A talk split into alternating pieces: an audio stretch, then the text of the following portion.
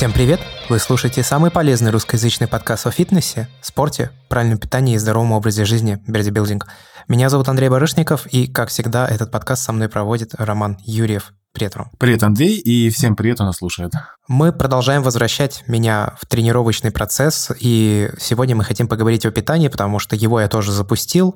Уже, наверное, вы могли слышать в предыдущих эпизодах в этом сезоне, что я там прямо говорил, не слежу за питанием, и начну следить только когда Рома проинструктирует, как, собственно, мы будем питаться.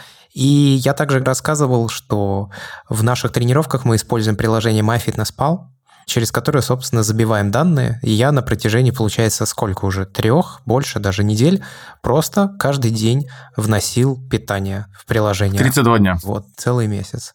А Рома, соответственно, все эти данные тоже видел, так как был добавлен в друзья и имел доступ к этим данным, анализировал, и вот сегодня прислал подробнейшее письмо по поводу того, как я питаюсь, э, какие у меня средние показатели по белкам, жирам, углеводам, калорийности, чего мне хватает, чего мне не хватает, какова вообще прогрессия веса, сколько нужно калорий, чтобы этот вес продолжал расти или наоборот, чтобы я начал уменьшаться, сколько нужно для поддержания этого веса, как нужно перераспределить эти белки, жиры и углеводы между собой и так далее, и так далее, и так далее. И вот сегодня, в общем, об этом всем мы как бы снова и поговорим. Кстати говоря, самый популярный выпуск подкаста за всю историю нашего существования, именно выпуск о питании, который был, по-моему, третьим по счету в первом сезоне.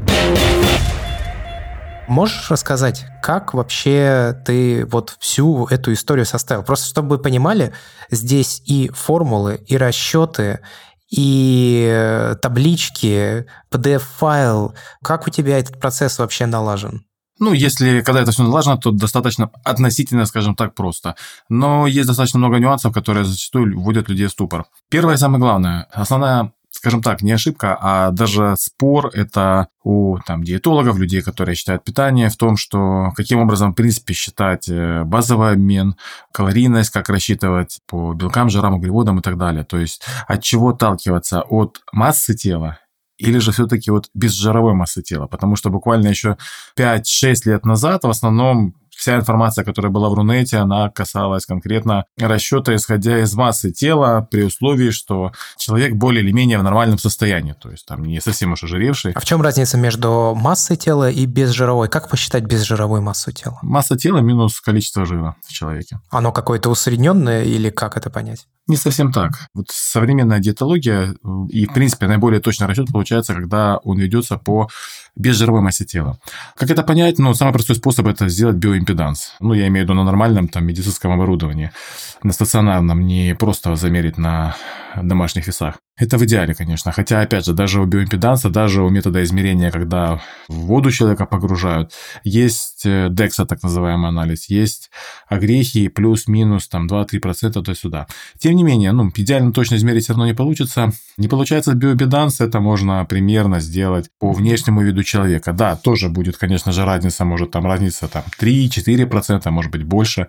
Вот. Но это уже, грубо говоря, зависит от опыта человека, который, скажем так, оценивает. И на самом деле не столь критично, потому что так или иначе любые расчеты, они приблизительные, потому что у каждого человека обменные процессы, у них своя скорость, особенности ЖКТ, особенности питания, особенности усвоения продукта, все это отличается, поэтому всегда выводятся какие-то усредненные показатели, и потом уже в зависимости от реакции тела на еженедельной основе, там неделя-две, эти показатели уже корректируются. Естественно, тут важно как бы соблюдать цифры. Это если говорить, ну, скажем так, в общем. Если говорить о конкретике, допустим, вот о твоем случае, то есть у тебя по фотографиям, по внешнему виду, ну, как бы у тебя процентов 15 жира. Там проглядывает пресс, вены на руках, вот. Это может быть 15, это может быть 14, это может быть 17 процентов, у кого как. У кого-то висцерального жира больше, то есть, есть такой, бывает такой прикол, когда это пузо с кубиками. Это бывает, что вокруг внутренних органов висцерального жира много, а подкожного жира немного.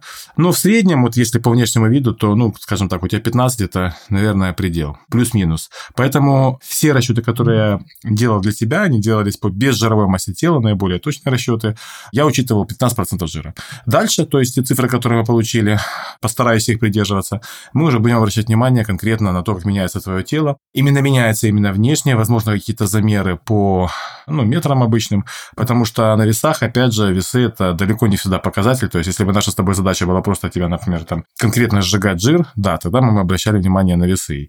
И, в принципе, тогда был бы, скажем так, у нас необходимость там 500 грамм в неделю, чтобы у тебя сгорало, вот, высчитывается калорийность, раз в день, в определенный день становишься на весы, взвешиваешься натощак утром, и мы эти показатели сверяем. Но в данном случае наша задача – это привести тебя в хорошую физическую форму максимально, не обезжирить тотально, не там, перегрузить, не набрать мышечную массу, потому что на самом деле у тебя достаточная мышечная масса. То есть мы сейчас тебе, скажем так, приводим форму фитнес-модели.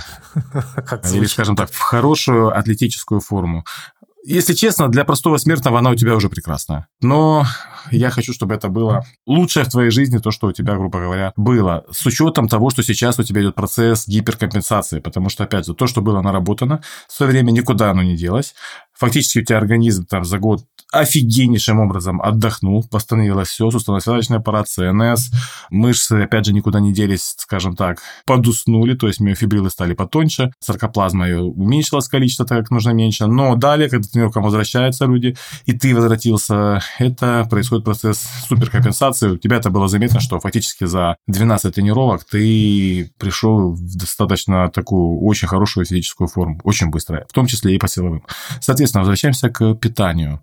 В твоем случае я исходил из веса 80 килограмм, может быть, он у тебя 81, может быть, 79, я думаю, в районе 81, скорее всего. Вряд ли ты сейчас будешь сильно очень э, терять вес или прибавлять. Вот, и 15% жира, то есть безжировая масса тела твоя составила 68 килограмм. Э, расчет базового бина производится тоже достаточно просто, это 68 килограмм для мужчин умножить на 24 килокалории, для женщин на 22 умножаем. И получили 1650 примерно килокалорий в сутки, это то, что расходует твое тело, если оно лежит и моргает, и ничего ничего больше не делает. То есть 1650 килокалорий – это необходимо для поддержки жизнедеятельности организма, включая ЦНС, включая ЖКТ, включая мозг, органы зрения, слуха и так далее. Ну, то есть, если я буду лежать тюленем, то мне нужно 1650 килокалорий. Совершенно верно, да. Если ты будешь потреблять меньше, Прекрасно. тело будет использовать запасы свои, то есть э, жирочек. Если будешь потреблять столько, у тебя будет все в балансе, но шевелиться тебе не надо. Если будешь шевелиться, опять же, будет минус по калориям. Это базовый обмен, а, исходя из которого уже необходимо высчитать, какой же твой реальный расход с учетом движения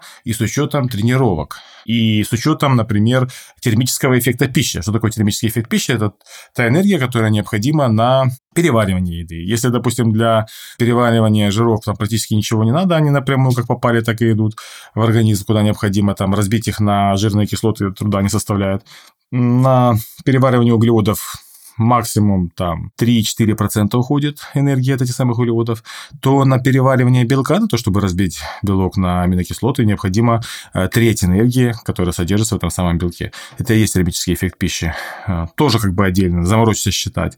Там куча-куча всего, что там уходит на поддержку жира, еще чего-то. Кстати, вот эта калорийность, которую я дал, она все-таки с небольшим минусом, потому что я не учитывал расход, необходимый на поддержание твоего жира. Что бы там ни говорили, но все-таки там расход есть, это примерно примерно 4 килокалории, по-моему, на каждый килограмм жира, если у тебя 15%. Ну, это как бы мелочь, там, 40 каких-нибудь килокалорий в сутки, но тем не менее.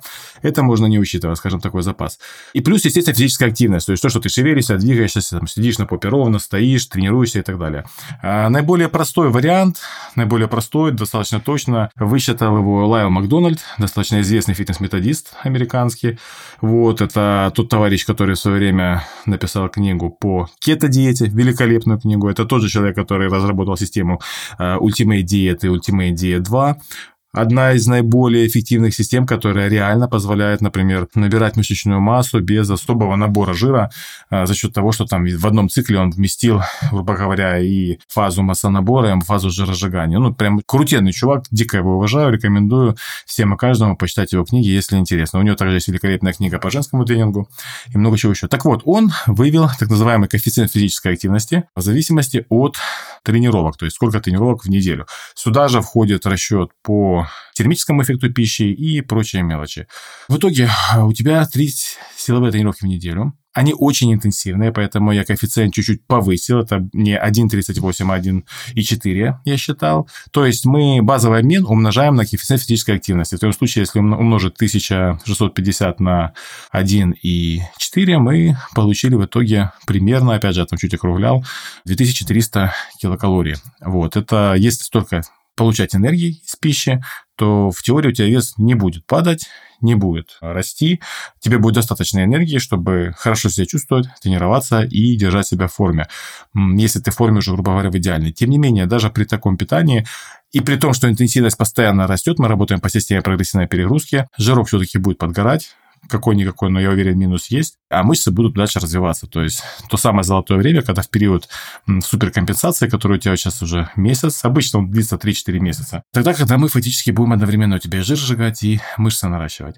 То есть, исходя из бежировой массы тела, твоего базового обмена и коэффициента физической активности, я получил, сколько примерно ты должен потреблять калорий для того, чтобы поддерживать свой вес. Это так называемое среднее, от которого мы могли бы отталкиваться, либо если бы мы хотели набирать, то плюс 15-20% вот этой калорийности, и, в общем-то, достаточно. Хотя тут тоже нюансы, мы про набор, в принципе, не говорим. Есть исследования, которые говорят, что все-таки необходимо потреблять больше, а больше это 40-45, там, до 50 килокалорий на килограмм веса тела, килограмм веса тела общего ну, уже предполагается, что человек в хорошей форме. Вот. Но это совершенно отдельная тема разговора. Скажем так, для того, чтобы потихоньку набирать и не жиреть планомерно, достаточно плюс 15-20% калорий сверху. Если худеть, минус 10-15 калорий для того, чтобы это не было критично для центральной нервной системы. Повторюсь, в нашем случае у тебя то потребление, которое есть, оно хорошее. И тут как бы особо никаких проблем нет, потому что за 32 дня средняя калорийность у тебя получилась 2256 килокалорий. Ну, как бы прям до калорий, естественно, это не 100% точно, это может быть 2200, это может быть 2300.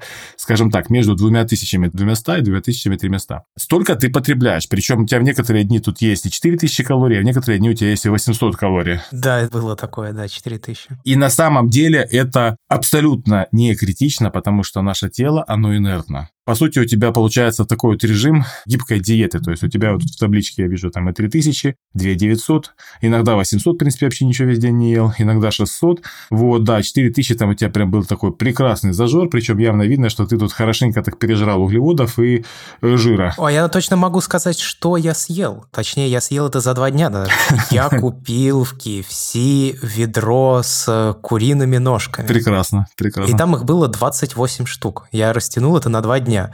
И я потом залез, соответственно, в этот MyFitness спал, внес туда это ведро и просто охренел от количества килокалорий, которые в них содержатся. Потому что много жира, много кляра там, да. Собственно, да. пол ведра я съел, это полторы тысячи килокалорий сразу было. Там и белка было, правда, ради много, типа 100 с лишним, что-то такое. И углеводов там было 200 с лишним граммов, там какой-то вообще кошмар.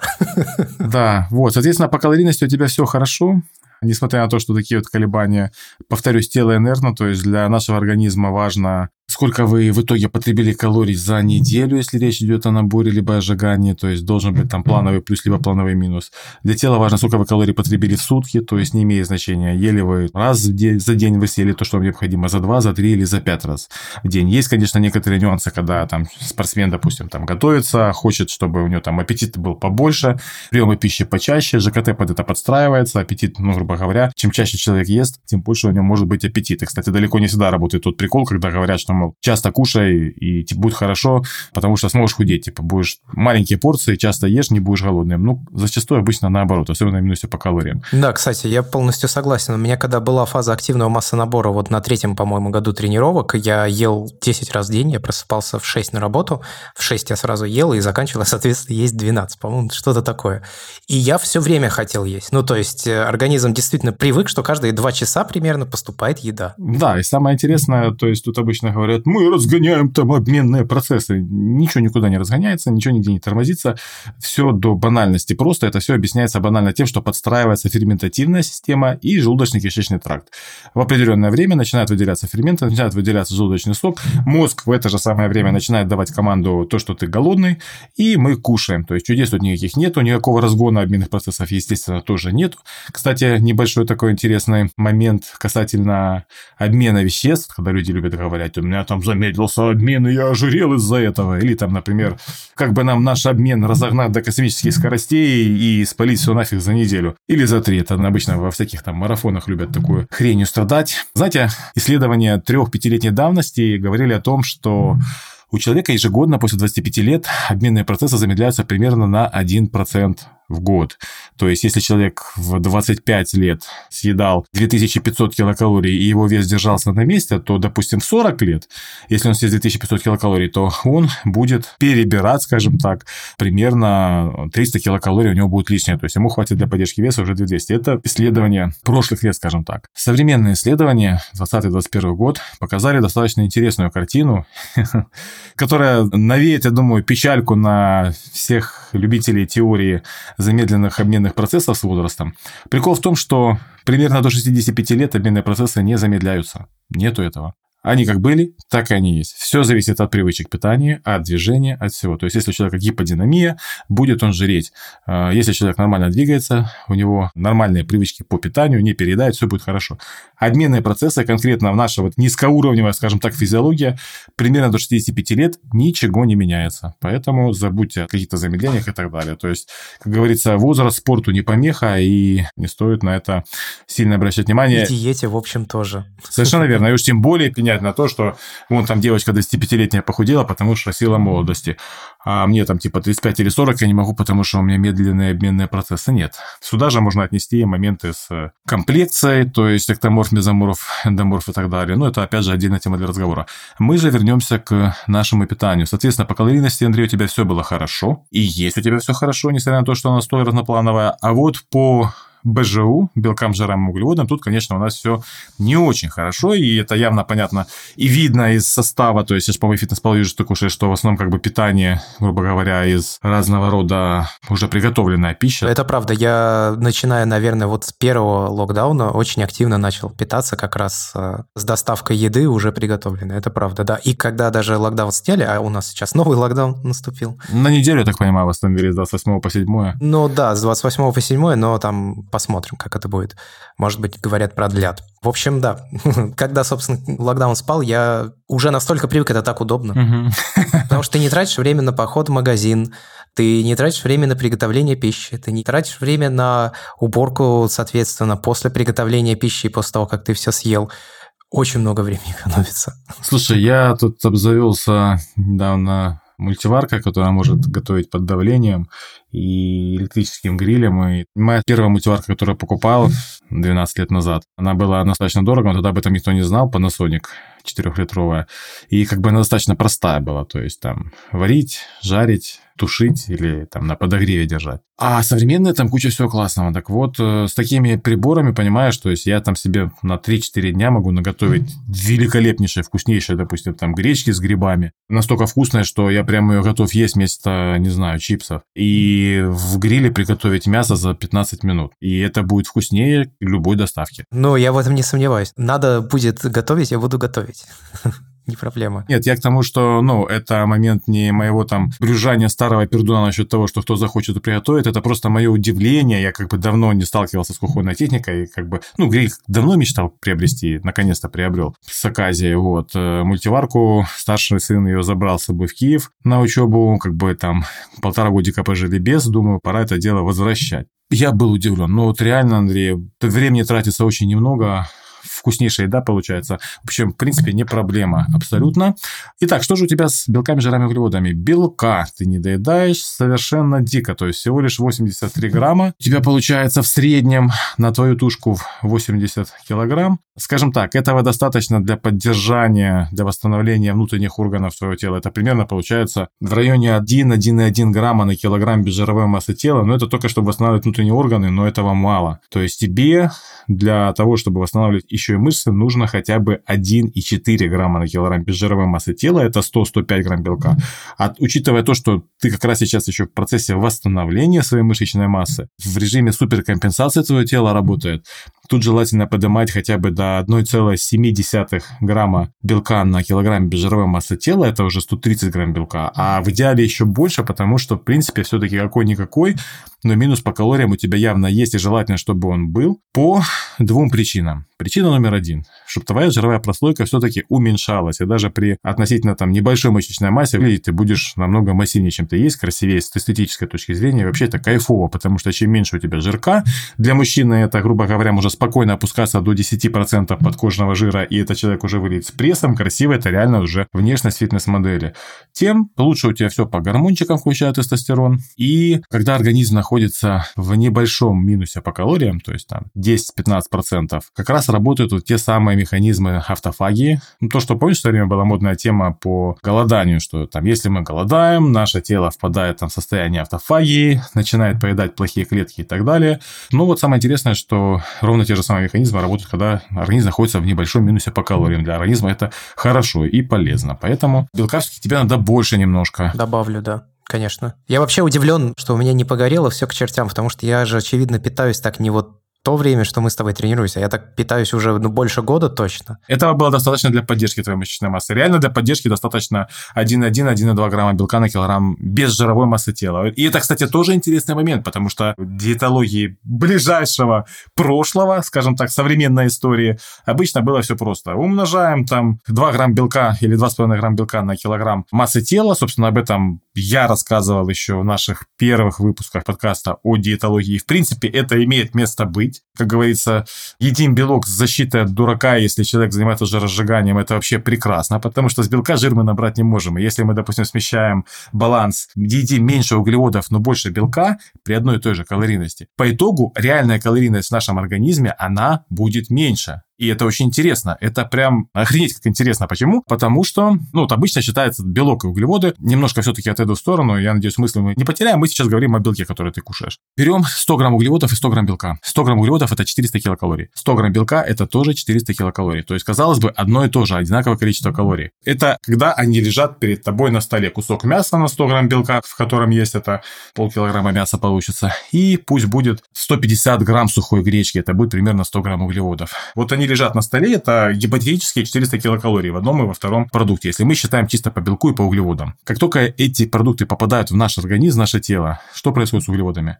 400 килокалорий, вычитаем 5%, получаем примерно 380 килокалорий. Это то, что попадет нам в организм, а 5% они уйдут на то, чтобы переварить этот самый углевод. Когда к нам попадает 100 грамм белка в организм, треть мы вычитаем сразу, потому что они необходимы для того, чтобы разбить этот белок на аминокислоты. То есть мы уже получаем не 400 по итогу, а мы получаем всего лишь 280 килокалорий. Но Самое интересное, остальная часть этого самого белка пойдет на восстановление внутренних органов, на восстановление мышц, на восстановление всех остальных белковых структур, потому что, опять же, иммуноглобулины – это белковая структура, многие гормоны, включая пептидны, это белковые структуры.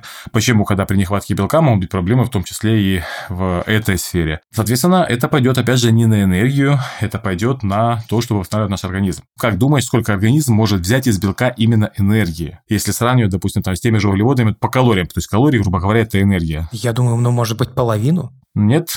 А сколько?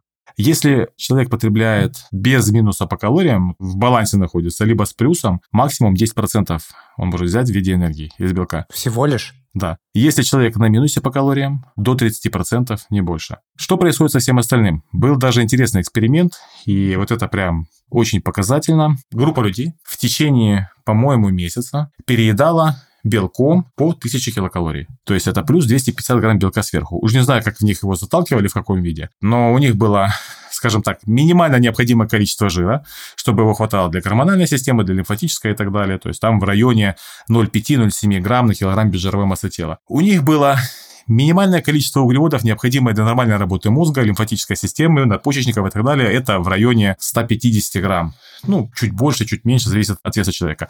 Остальное это все был белок, и белка они передали на 1000 килокалорий сверху. Если передать столько в течение месяца углеводами, то человек набирает 7-8 килограмм жира. Как думаешь, сколько участники эксперимента набрали за счет белка, то, что они передали 1000 килокалорий белком? За месяц. Что-то мне подсказывает, что они потеряли. Примерно 400 грамм сухой массы. То есть они набрали 400 грамм мышц. Ну, то есть, считай, ничего. Жира не набрали вообще. И тут возникает вопрос, куда делся белок? Ведь законы термодинамики нельзя нарушить первый закон термодинамики. Сколько энергии вошло? Куда энергия ушла, да. Куда ушла энергия, что с ней случилось? Вот белок – это уникальнейшая вещь в том плане, что изначально он распадается на аминокислоты, используется телом по максимуму для восстановления всех своих внутренних органов, а люди немножечко, так понимаю, спортом занимались, поэтому они набрали сухую массу. Лишний белок выходит с мочой в виде аминокислотного супа. Все. Понятно, то есть он просто пролетает мимо. Все, что может усвоиться, усваивается, а все остальное просто уходит. Да, это касается только лишь белка.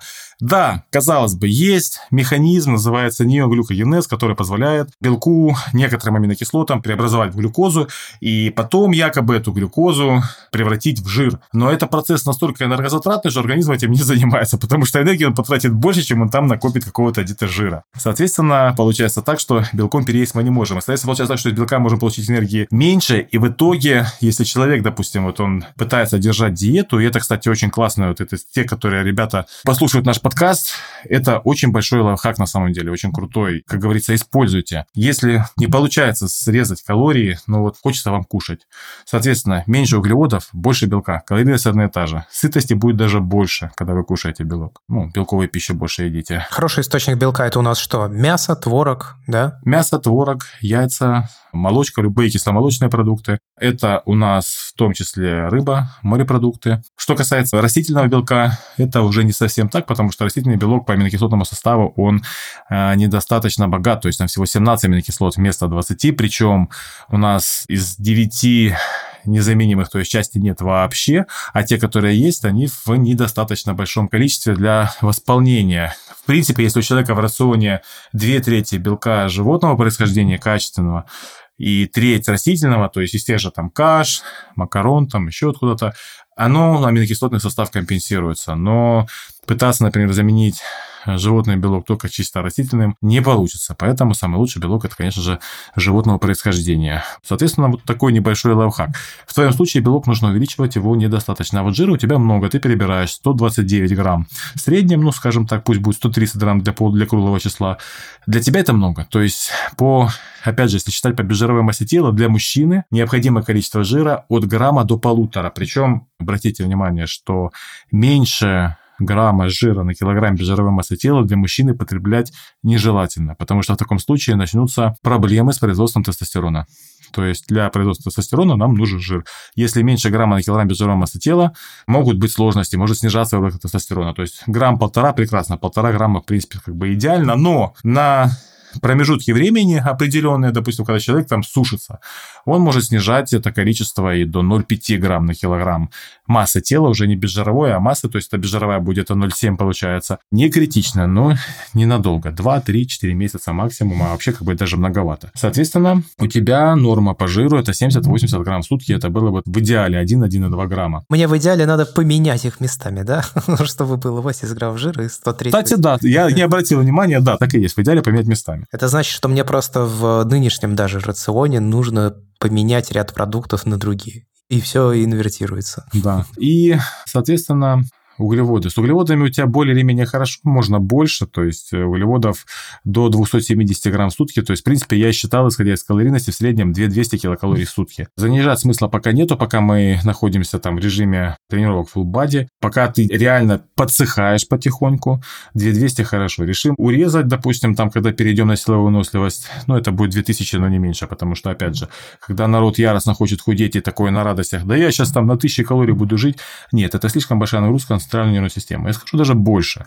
Для спортсмена, который привык сидеть на диете, пусть там атлет, бодибилдер, например, даже нехватка более 500 килокалорий в сутки для центральной нервной системы это большая нагрузка. Тысяча килокалорий в сутки – это чудовищная нагрузка, которая приведет к тому, что человек сорвется. Кто за 5 дней, кто за 7 дней, кто за 3 дня, кто за 2 недели, и потом будет жрать не переставая и э, не понимать, что с ним происходит. Э, ругать себя и говорить, ах ты, тряпка, соберись, прекрати жрать. И еще больше себя тем самым нагружать. Совершенно верно. А по факту дело в гормонах, дело в том, что все это накапливается, эффект накопительный, и так или иначе пружина раскрутится. Именно поэтому я очень не люблю марафоны всевозможные, то есть трех-четырехнедельные. Человек может себя собрать в кучу, замотивироваться благодаря тому, что мы толпа, мы там все вместе, соревнования, 3-4 недели ужаться, жить на траве, вареные куриные грудки и вкусных запахах возле булочной, А потом пружинка раскручивается в обратную сторону, то есть мало того, что это чудовищный удар по всем системам организма, потом человек еще и прям начинает отъедаться, и отъедается обычно больше, чем это все было, психологические проблемы, куча всего. Я за то, чтобы делать минус по калориям там не более 500 килокалорий, а в идеале там 300-400, именно за счет еды, а остальное компенсировать движением. Больше движения, не сильно меньше еды, это будет в идеале. А, кстати, нехватку углеводов я чувствую. По тренировкам это чувствуется обычно. Я это чувствую даже не по тренировкам, я чувствую просто мышечной наполненности нет. Да, гликоген останавливается медленно. Когда она есть, я это сразу ощущаю. Я сразу понимаю, ого, сегодня будет хорошая тренировка. Да, соответственно, по калориям у тебя все хорошо, нужно менять только состав БЖУ, и это реально важно. И в итоге тебе придется все-таки либо начать что-то готовить дома, либо пересмотреть свои приоритеты в доставке. Доставку тоже можно как бы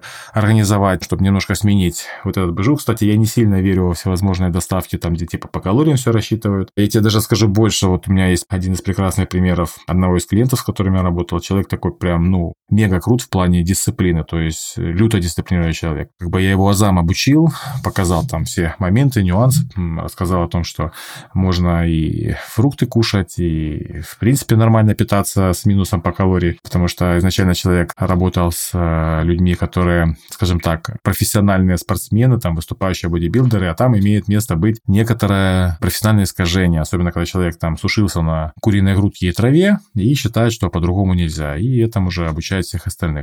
Так вот, этот человек так получалось, что ему тоже частенько приходится питаться в ресторанах, не успевает готовить дома, очень много работы. И казалось бы, вот он все считает, считает четко, взвешивает, вплоть до того, что взвешивалось там и в ресторанах все, и там прям очень четко. А вот не идет процесс. Ну вот казалось бы, калорийность выше, должен вес уходить, а у них хрена он не уходит. Что в итоге выясняется? Берем ресторанный салат, допустим, там Цезарь. Вбиваем мы фитнес-паре, находим какой-нибудь среднестатистический Цезарь, определенное количество калорий. Человек говорит, а вы, пожалуйста, принесите мне Цезарь отдельно, а заправку к Цезарю отдельно. Вот и где-то эта заправка в Цезаре состоит из бальзамического уксуса, какого-нибудь там травок, муравок и лимонного сока, еще чего-то, и в ней калорий нету практически, а где-то это состоит из 50 грамм оливкового масла, намешанного кучу всего, и в итоге, естественно, мы получаем сверху плюс кучу калорий. Простейший пример – стейк. Вкусный, смачный, прекрасный, великолепный стейк рибай. Обожаю стейки. Если бы еще они не были такие дорогие.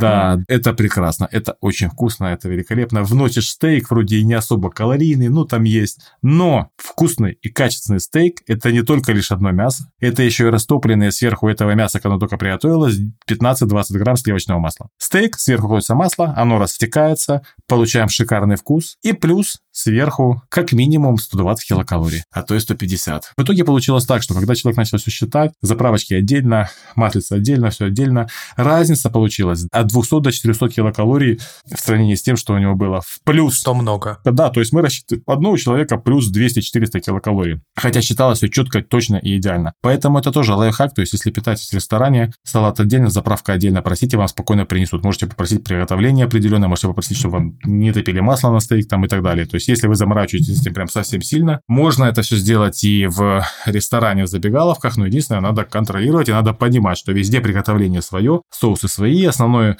калорийность в салатах – это, естественно, заправка. Берем, опять же, простой пример, крем-суп. Ну, казалось бы, крем-суп из брокколи, там, вводишь его, там, ну, нет там калорий. Ну, какие там калории? Брокколи, картошка, перемолота, перемешанная. А нет, в некоторых ресторанах в крем-супе из брокколи калорий может быть 300-350, а то и больше, потому что это еще грамм 50-35% сливок могут запихать или еще что-нибудь. То есть вот тут такие вот нюансы, и это все, как говорится, никаких чудес, когда человек говорит, я прям все считаю, ничего лишнего не ем и не худею, потому что это все обменные процессы у меня замедлились. Нифига. Это особенности приготовления пищи в ресторанах, если вы питаетесь в основном в ресторанах.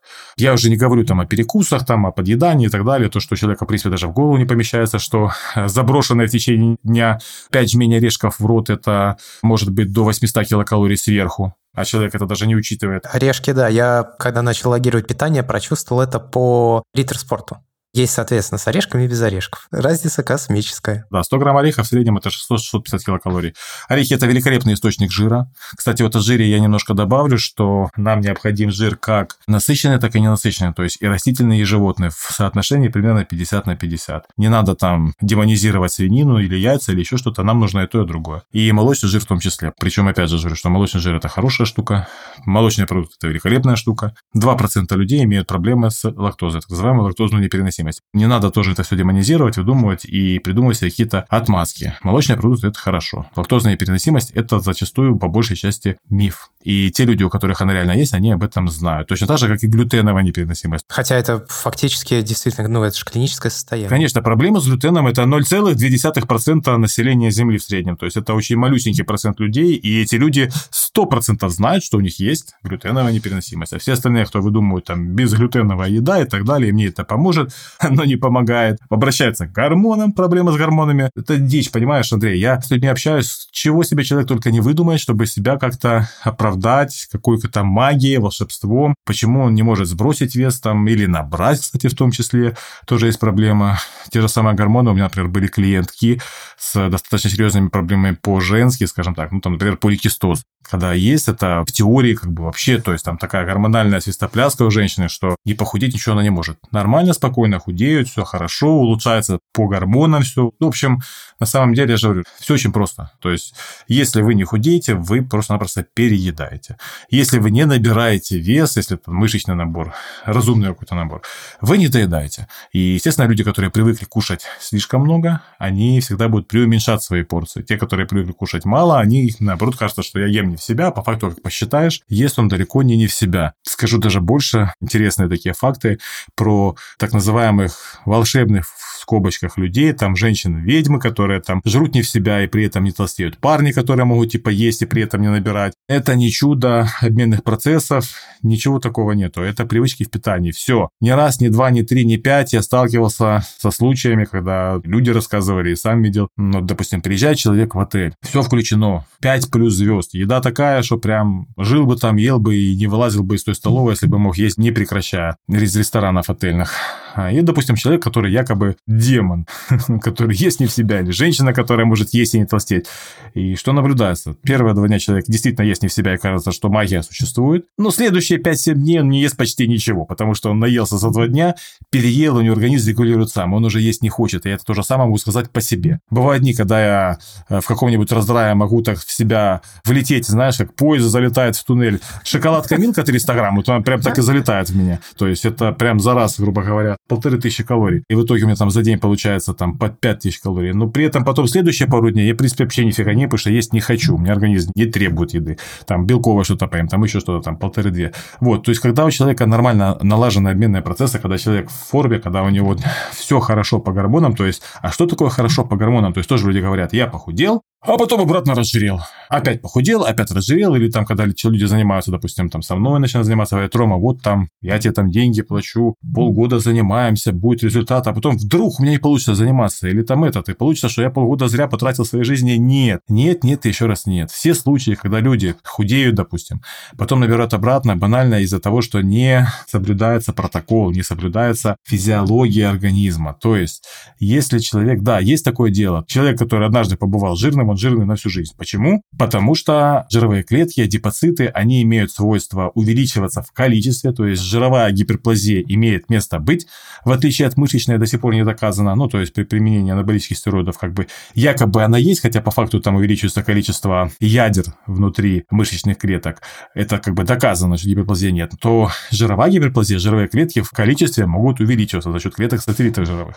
И когда человек жиреет, а потом худеет, адипоциты остаются, они могут увеличиваться в десятки раз в размерах, ну, когда накапливают жир, но жир из них уходит, и эти клетки потом могут посылать сигнал. Мозг, наполни меня. Хотим снова жир, хотим быть жирными. Да, вот это имеет место быть такое дело. Но если человек теряет вес, сбрасывает, допустим, там, пусть 10 килограмм, там по полкилограмма в месяц, за 20 месяцев он потерял там 10 килограмм. То есть очень аккуратный, плавный сброс веса, там для женщины, например. После этого, опять же, это все идет этапами, обязательно необходимо пожить на поддержке по калориям, то есть на необходимом количестве калорий, которые нужны для поддержки вот нового веса человека, полтора-два месяца просто вот э, человек сидит на диете, сидит, сидит, сидит, сидит, сидит, у него минус, минус, минус по калориям, дошел до какого-то определенного веса, уже понимает, что ЦНС не выдерживает, хочется убивать всех вокруг, держать диету уже тяжело. И тогда потихонечку начинается так называемый back dieting, то есть обратная диета. Человек по чуть-чуть увеличивает количество калорий в своем рационе до необходимого, чтобы поддерживать свой новый вес. Калорийность повышается. Люди, кстати, зачастую боятся это делать, думают, что начнут толстеть. Нет, если вы это делаете постепенно, по 10% в неделю, толстеть вы не будете. Вы повышаете до калорий, необходимые для поддержки веса, вы уже не будете чувствовать голод. Живете в этом состоянии полтора-два месяца. Организм привыкает к новому проценту жира, то есть, что он уже менее жирный, что адипоциты опустили, что их наполнять не обязательно, что еды хватает. И только после этого мы можем снова начинать потихонечку худеть опять, потихонечку резать калории снова. В большинстве своем люди этого не делают. Люди пытаются похудеть за раз на 50, там еще сколько-то килограмм, не без периодизации, без циклирования, без поддерживающих этапов, чтобы выйти в режим поддержки и пожить в этом состоянии, чтобы адаптировался организм к новому проценту жира. И имеют большое количество проблем. То есть у женщин бывает и цикл теряют, да и мужчины и женщины обратно отъедаются там и так далее, и так далее. То есть ценность не выдерживает, срывается, и вот начинаются такие проблемы. У меня же как было, я весил 100 килограммов и 500 граммов, а потом за год без перерывов, без остановок и прочего, без периодизации периодизация. Я же сбросил 45 кило. Ты вспомни, ты ж не ел, ты там да, работал да, люто да. совершенно. Я вспоминаю, как это было, и я не понимаю, как я вообще справился. Ну, в смысле, как я типа смог. Я сейчас не могу так сделать. Ну, то есть, я даже если захочу, не могу. Два фактора. Первый – сила молодости. Второй фактор – у тебя не было выхода. Ну, грубо говоря, у тебя куча работы, куча всего. Ты себе поставил задачу, ты молод. Я связываю, да, с молодостью, наверное. Да, некоторые эпизоды своей жизни в прошлом, и тоже сейчас не представляю, как я вообще выживал в таком состоянии. Ну, сила молодости и плюс, например, там, в моем случае зачастую было, что либо ты это сделаешь, либо сзади пропасть, все, выхода нет. Давай пройдемся по рекомендациям, которые ты мне дал. Во-первых, добавить белка в рацион. Ну, это мы уже сказали. Второе, стараемся в ежедневном рационе использовать сложные крахмалистые углеводы. Лучше это овсянка, гречка, перловая каша и ячка. Я, кстати, не знаю, что такое ячка. Впервые услышал это слово. Ячневая каша – это дробленая перловка. Булгур, кускус, манка и рис – все это более бесполезные каши из-за почти полного отсутствия витаминов, но неплохой источник крахмалистых углеводов. Третье. У тебя в рационе маловато реальной клетчатки. Советую использовать до 20 граммов в сутки клетчатку в порошковой форме. Если нет клетчатки, то начинает плохо очищаться кишечник, нет питания для некоторых бактерий в ЖКТ и копятся токсины. Каждый белковый прием должен сопровождаться овощами или зеленью в нормальном количестве, то есть 150-300 граммов салата. Например, из пекинской капусты плюс морковка плюс зеленый горошек, квашеная капуста. Если лишь огурцы и помидоры, тогда добавляй чайную ложку пищевой клетчатки. Четвертая рекомендация. Стараемся убрать сладости, соки и сладкую газировку. Я, кстати, не пью сладкую газировку. Ну, я там у тебя видел соки. Соки залетают время от времени. И сока там тоже нет. Видел. Не-не-не-не. Сладкая газировка – это не сладкая была газировка. Это была африкола, она точно такая же, без сахара. Прекрасно, прекрасно. Она еще и с 20, правда, по-моему, 20 миллиграммов кофеина. Я поэтому ее и покупал. Ну, потому что обычно в 100 миллилитрах 30 миллиграмм получается. Там, по-моему, 20, что-то такое. И убираем также очень жирную еду. Если хочется сладкого, ешь фрукты и ягоды. Можно пить колу Зера как раз, и любые другие напитки на подсластителях. Ну, это ты и так знаешь. Собственно, да, так и есть. Пятое. Количество приемов пищи значения не имеет. Можно два огромных приема, можно три, можно пять, но я думаю, что слушатели нашего подкаста это уже как бы знают, мы это освещали. И дальше ты приводишь пример рациона. Завтрак. 50 граммов овсянки, можно на молоке, плюс 20-30 граммов изюма или цукатов, пара-тройка вареных или жареных яиц. Второй прием пищи 200-250 граммов каши плюс 150-200 граммов мяса плюс 200-300 граммов салата. Четвертый прием пищи – мясо или рыба плюс овощи, как вариант яйца. Пятый прием пищи – протеиновый коктейль или творог. Можно менять приемы как угодно, но утром желательно есть легкую пищу типа яиц, овсянки или творога. Вот такие дела. Но, скажем так, я постараюсь, наверное, управляться с творогом. Его в моем рационе нет. И, кстати, желательно добавить, потому что это прям лучший источник кальция. Да-да, я понимаю, но я и хочу. Я просто знаю, что как бы это нехорошо. А яйца точно будут э, крупы ну, я добавлю. я пока не знаю, какие. Опять же, насчет углеводов, и это важный момент. Не надо в себя пхать то, чего не запихуемо. То есть не лезет в тебя каши, не любишь их, э, ну и их нафиг. Замени это хлебом, хорошим каким-нибудь там ржаным. Замени это чем угодно углеводным, макаронами, картофаном, чем хочешь. А на самом деле, любые углеводы у тебя в организме превратятся в глюкозу, так или иначе. Разница лишь в том, что как это произойдет быстро, у тебя проблем там с глюкозой, с инсулином и так далее нету, поэтому можно не заморачиваться. То есть тут важный момент, если в тебя это не лезет, совать в себя это не надо. Кушай то, что комфортно, то, что хорошо. Единственное, что по БЖУ более-менее выходили на нормальный уровень. Почему? Потому что ты двигаешься, ты шевелишься, у тебя хорошая форма, у тебя все хорошо с ЖКТ, с пищеварением, и тут, в принципе, проблем нет. Но единственное, что, естественно, что если углеводы будут только браться из сладкого, это как бы не очень хорошо по всем фронтам, потому что повышенное количество глюкозы в крови в том числе негативно влияет еще и на сосуды, и скачки вот эти инсулиновые, это будь и состояние не очень хорошее, то есть то у тебя там 20-30 минут ты такой, эй, в горы сверну, потом раз тебя в сон клонит и так далее. Вот, это лучше все избегать, поэтому любые крахмали соевые, любые, рис, макароны, картошка, хлеб, что хочешь. Главное, чтобы тебе было вкусно. Ну, рис меня более чем устраивает, на самом деле. Прекрасно, тоже подойдет. И картошка тоже. Тут э, вопросов никаких нет. Я думаю, на этом можно заканчивать наш сегодняшний выпуск подкаста. Буду внедрять питание.